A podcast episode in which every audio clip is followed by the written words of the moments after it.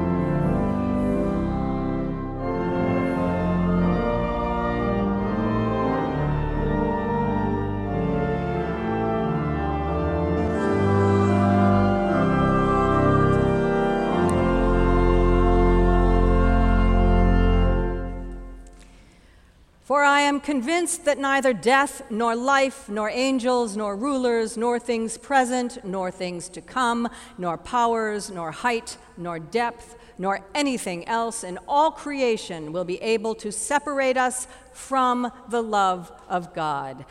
May the words of my mouth and the meditation of all our hearts be acceptable in your sight, O God, our strength and our Redeemer. Amen.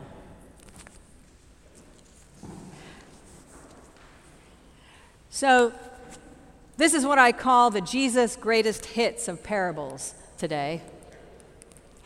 The kingdom of heaven, it's like a mustard seed. The kingdom of heaven is like yeast. It is like a hidden treasure in a field. It is like a merchant in search of a fine pearl.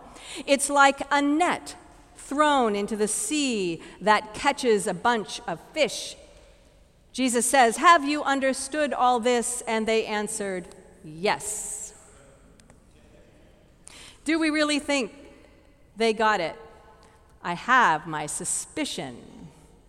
Yes, I get it, but Jesus, what do you mean by the pearl? Give me a little more on that. What do you mean by the treasure? What do you mean by the mustard seed? Basically, what Jesus is saying here is a continuation from last week.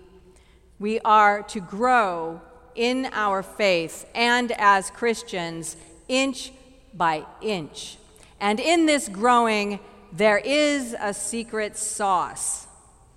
In order for the mustard seed to grow, the bread to rise, the search for treasure and fishing to be successful, in order for growth and abundance, this secret sauce that puts it all together is the love of God. With the love of God, the good has a better chance at prevailing. Because of the love of God, we can grow into decent human beings, no matter our age. We can grow as a community and in community. We're told often in the church that we are indeed loved by God. But do we really feel that we are loved by God? And we're kind of like the disciples. Yes, I believe it. Do I? Do I? Do we know it to be true? Maybe we don't even know what that means. It can sometimes sound a little abstract. God loves you. It can be like a throwaway line God loves you. What does it mean to be loved by God? If God loves me, why do I have not have everything that I want?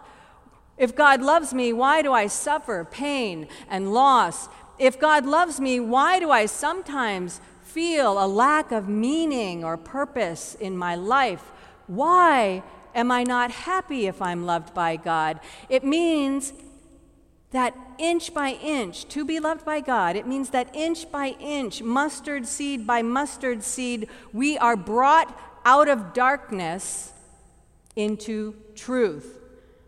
And that truth is what will bring us joy, even amidst our suffering and our pain. Does it mean that when we don't feel these things that we aren't loved by God? Absolutely not. It just means we need to be reminded.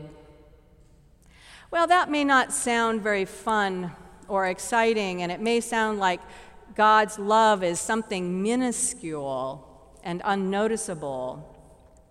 But God's love is a constant, and it doesn't have the spikes and the valleys that we expect when we think of love or falling in love.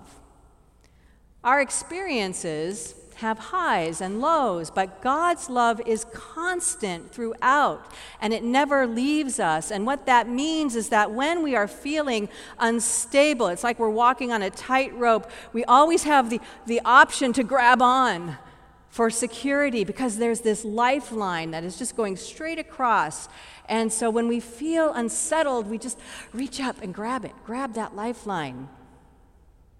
We always have the option to grab onto this security. And I know, I know it is harder than we think. And I, and I have to tell you, it's not about believing, it's about trust.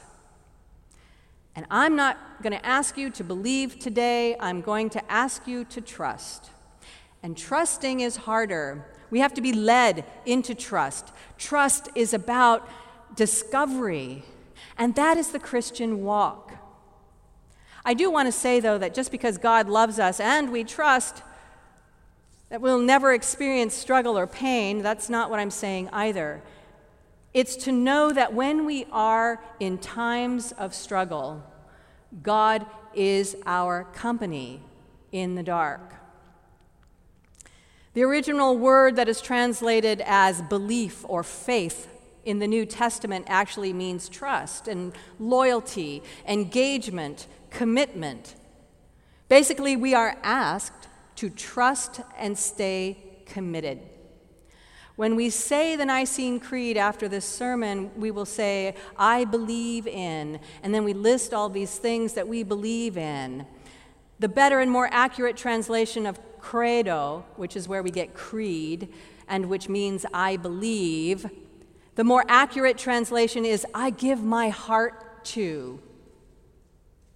This means we are not robots who just get fed an algorithm and then we go on our way. That's not what Christianity is all about. Some may tell you, oh, well, in order to be a Christian, you have to believe this, this, this, this, and this, and then you can come be a Christian and be part of our community. We're not robots. There's no algorithm here. What separates AI, or artificial intelligence, with humanity is our hearts and our freedom. We choose what and who to give our heart to. Sometimes we don't have a choice when our heart is so ignited with the flames of truth we can't help but love. But we always can say, I am going to put my heart into this. I am going to give my heart to this. When we think of belief or faith, we shouldn't think of having an opinion on a fact because it's, it's much more active and dynamic to remember that we are giving our heart to something or putting our trust in something, knowing that, that in this process there will be revelation always. And this revelation is always going to lead us to discovering something new. And in the case of today's readings, we are putting our heart into and trusting that God loves us, that we are worthy, that our lives they have purpose beyond what we can even see. And you might be thinking, well, you know, God's love is great, but I really want the love of people around me because that's the love that I crave and that's the love that I want. And I don't understand or feel a love from the divine because it doesn't feel immediate and it doesn't feel tangible. I can't, I feel like I can't touch that. But listen to what Paul says in the letter to the Romans, the, the, the, reading that we heard today. He says, We know that all things work together for good for those who love God, who are called according to God's purpose. God's love for us reminds us in what Paul is saying in Romans there God's love for us reminds us that we are to love God too. That when we tap into that steady flow of God's love for us, we learn to love God in return. And loving God in return means we love the people around us.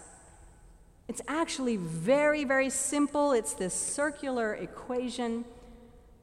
But think of God's love for us I like to always uh, associate it with the Gulf Stream. Like once you catch that Gulf Stream, you're going to just like, go with it in this nice warm flow of water, and you're going to travel to territories unknown, trusting that that Gulf Stream, that flow, will, will carry you through and past the dangers, past all the sharks, and away from the dark, cold waters that we may encounter or that may be all around us. This is why, when we hear this passage from Romans that we heard today, I'm going to read it, read it again, not the whole passage, but uh, for I am convinced that neither death, nor life, nor angels, nor rulers, nor things present, nor things to come, nor powers, nor height, nor depth, nor anything else in all creation will be able to separate us from the love of God. It's why we hear that very often, that passage from Romans, at funerals. Because this is when we are at our lowest, when we suffer the loss of a loved one. Being separated from that love that we have for someone is, is devastating. And it feels sometimes that life cannot go on and that there's no way, absolutely no way, that happiness or joy will ever come again. And telling someone that they shouldn't be sad about their loss because they have God, I'm not saying that because that is definitely not going to cut it. And no pastor worth their salt should ever tell anyone that. But what God's love does it, God's love carries us through the grief, through the separation. God's love will carry us through to the other side. But we have to, we have to remember that. We have to, to trust that, that that lifeline is always there. Just reach up. Just reach up. Sometimes we, we stop ourselves in order to feel some control in our lives when things seem out of control. But nothing separates us from the love of God. However, there are plenty of things out there that separate us from loving God. That keeps us from that circular love equation that I was talking about. Plenty of barriers that we put up or accept that push God's love away. Because sometimes we feel like we're not worthy. Oh, I can't. I, I just can't accept that right now. I'm going to go wallow in my despair. I, I can't be loved by God. And I tell you this because I'm going to give you one of my greatest hits for today, which I've told you many times that I can recall m- many years ago as a young person when I, I truly did think that I was unworthy of God's love, like, like I could never be good enough. That Christians in my mind had a lot of rules and I could never be perfect. I could never I could never fit into a Christian world or, or, or to a, uh, a church for that matter. I thought you couldn't be flawed, and I, and I thought that you couldn't be a Christian unless you were perfect. And I, and, I, and I thought that based on what I saw about Christians in the media, that you had to have it all worked out, and then you be, can become a member. And I remember going to this small service. I had just become a Christian and, and uh, had a conversion, and I, it was a Thursday morning. It was a Rite One service in the Episcopal Church. And I was sitting there, and I was very sad, and I was very dour. And I just thought, oh, I need to repent, and I need to be guilty about all of these things, even though I hadn't done anything that that was like crazy bad. But, but I. I, I just felt like, oh, I'm just this bad person. I was mean this one time, or I, you know, I just didn't feel like I was worthy of God's love, you know, to the extent that everybody was telling me all about that. And I was feeling so bad for myself. Um, I didn't, maybe there were times I didn't treat people well. I wasn't as honest as I should have been. And so I remember, you know, I, I, took it kind of far. I'm an overachiever, like I like to say. I was going farther than I should have with my guilt. And the priest gave this sermon, and he said, um, you know, he didn't know what I was going through, but he said, thinking that God doesn't love you is really selfish because thinking that you aren't good enough is selfish. And, and, and, it, and it was like he was talking directly to my angst. He said, Because what makes you think that your badness is greater than God's goodness? And I repeat this over and over again in my sermons. I like to say it once a quarter because we forget. I got to tell myself that too that what makes you think that you're so special, that your badness is greater than God's goodness? I mean, who are you, right? wow, that is just, that just, that just, ah, that just releases everything to me. And I have never forgotten that, and I will admit that, and I'll probably say this again in maybe November. so, uh, just as, like I say, just as Jesus has given you uh, greatest hits today. Um, so, you know, I'm thinking, you know, when I think about what he said, I, I think, you know, do you have to do we, do we have to say that God doesn't love us, right? Like, like, why do we think that we don't deserve it?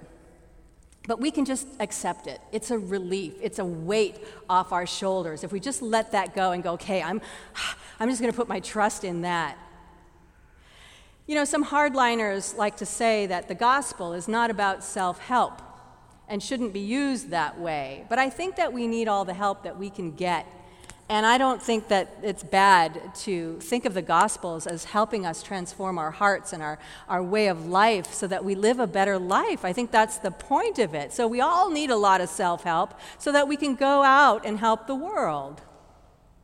So we all need a little self help once in a while. And remember that we are all spiritual, but it is religion that guides us and keeps us on the path. With all the things out there in the secular world the principalities, the rulers, the angels, the powers, the heights, the depths, all those things that we hear about in Romans, all those things that may try to separate us from the love of God, it's good to know that we don't have to let them. And church reminds us of that. When we hear what, what we call the Word of God in a liturgical setting or on, on YouTube, if you're listening or watching from home, we take these words, these prayers, the music, my translation of scriptures in my sermon, Suzanne's. We take these words out of the secular space and we put it into a sacred time.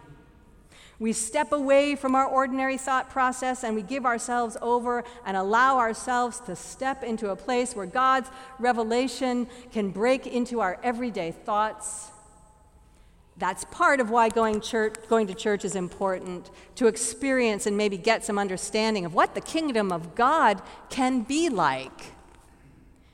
So, Jesus gives us many ways to understand God's love in the, in the expression of the kingdom of God. It's like a mustard seed, it's like yeast, it's like hidden treasure, it's like a merchant in search of fine pearls, it's like a net catching fish. What Jesus is trying to say to them in these parables is that God's love can make the smallest and most insignificant of things into big things, the most ordinary into the extraordinary. That the kingdom of heaven resides in us, sometimes as tiny as a mustard seed and it never leaves us. It is always there. Nothing, nothing separates us from this love of God. And finally, I'm going to give you one more great greatest hits. One last story to add to my album. Driving on the way to my daughter's summer camp when she was little, maybe six or seven, I had the news on in the car, and there was a story about debates in the Department of Justice about discrimination and civil rights, and there was this whole thing going on. And my daughter was in the back seat of the car listening to the news, and she asked me what civil rights meant. And I told her that it means all people are considered equal under the law and should have the same rights, and that some people, unfortunately, wanted to take those rights away from some other people and it was silent for a minute or so in the car. And then they hear this little voice in the back seat say, That's mean. I agreed with her. I said, Yeah, that's mean. And then she said, after another thoughtful pause, They just don't know that they really aren't that way. They really aren't mean. They've just forgotten deep down inside. Like, okay. You're right. They really, they really are not that way. They just forgot. And we aren't really that way. The seed for the kingdom of God is still there, it's still here. We sometimes just forget. Nothing can separate us from the love of God. Remember that and savor that, marinate in it. Above all, you know, buy it, purchase it, keep it as a treasure, as a pearl don't forget who you truly are a beloved child of God, like everyone else in this very chaotic world. Amen.